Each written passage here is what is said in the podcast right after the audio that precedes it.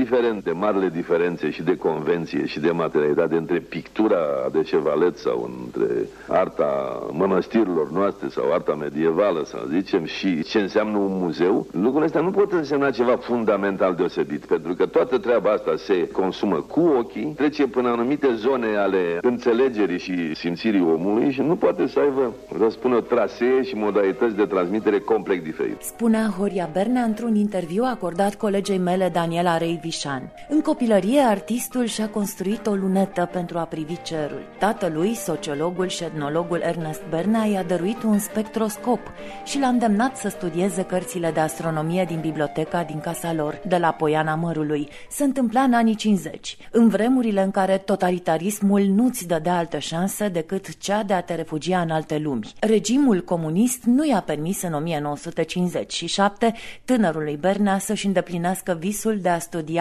astronomia. A dat admitere de două ori la Facultatea de Matematică și Fizică. Prima dată a fost respins din cauza faptului că tatălui era în acea vreme deținut politic. A doua oară, la admitere, a declarat că este orfan. Un an mai târziu, când a aflat că o comisie urma să verifice dosarele noilor studenți, s-a retras de la facultate și a găsit refugiu la Școala Tehnică de Arhitectură de la București și mai apoi a studiat artele plastice.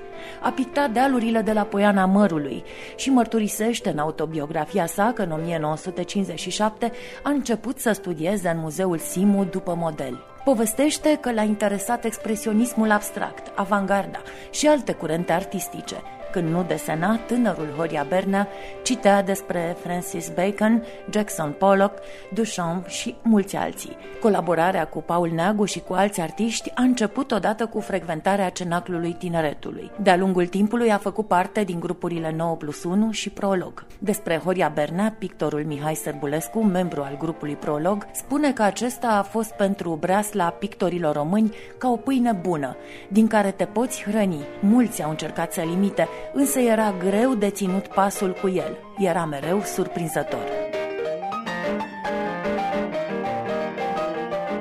A expus în cele mai importante galerii europene, a avut numeroase expoziții în țară și a fost apreciat și la Paris. A pictat la Văratec și Tescani, dar și în sudul Franței.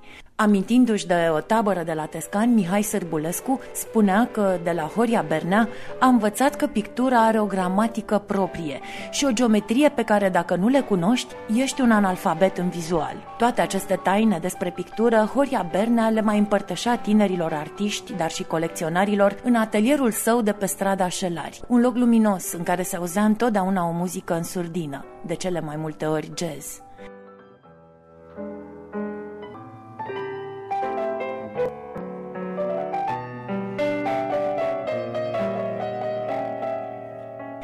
Horia Berna ținea la spațiul unde picta grădini, în care coloanele ne amintesc de verticalitatea de care trebuie să dăm dovadă în viață, iconostase și cruci desenate pe steaguri, prapore, așa cum le numea. M-am axat mai mult pe acest interval între colaborarea cu Dumnezeu, să zicem, dintr-o grădină și între colaborarea cu Dumnezeu, care este într-o construcție atât de complexă și perfectă cum e un iconostas, deci cam asta a fost, asta a fost traseul, trecând prin stâlpi, prin turele, prin arhitectură monastică sau nu, prin vechi peisaj românesc, toate astea parcurg totuși acest traseu de la lumea asta vegetală, unde omul colaborează direct cu Dumnezeu, în, în, într-un fel, până la cealaltă colaborare, mult mai complexă poate și mai, mai rafinată, pentru că este din domeniul culturii și al culturii, care este în cazul iconostasului. Pentru Horia Bernea, crucea e un semn primordial, premerge semnul cristic și supraviețuiește oricărei încercări.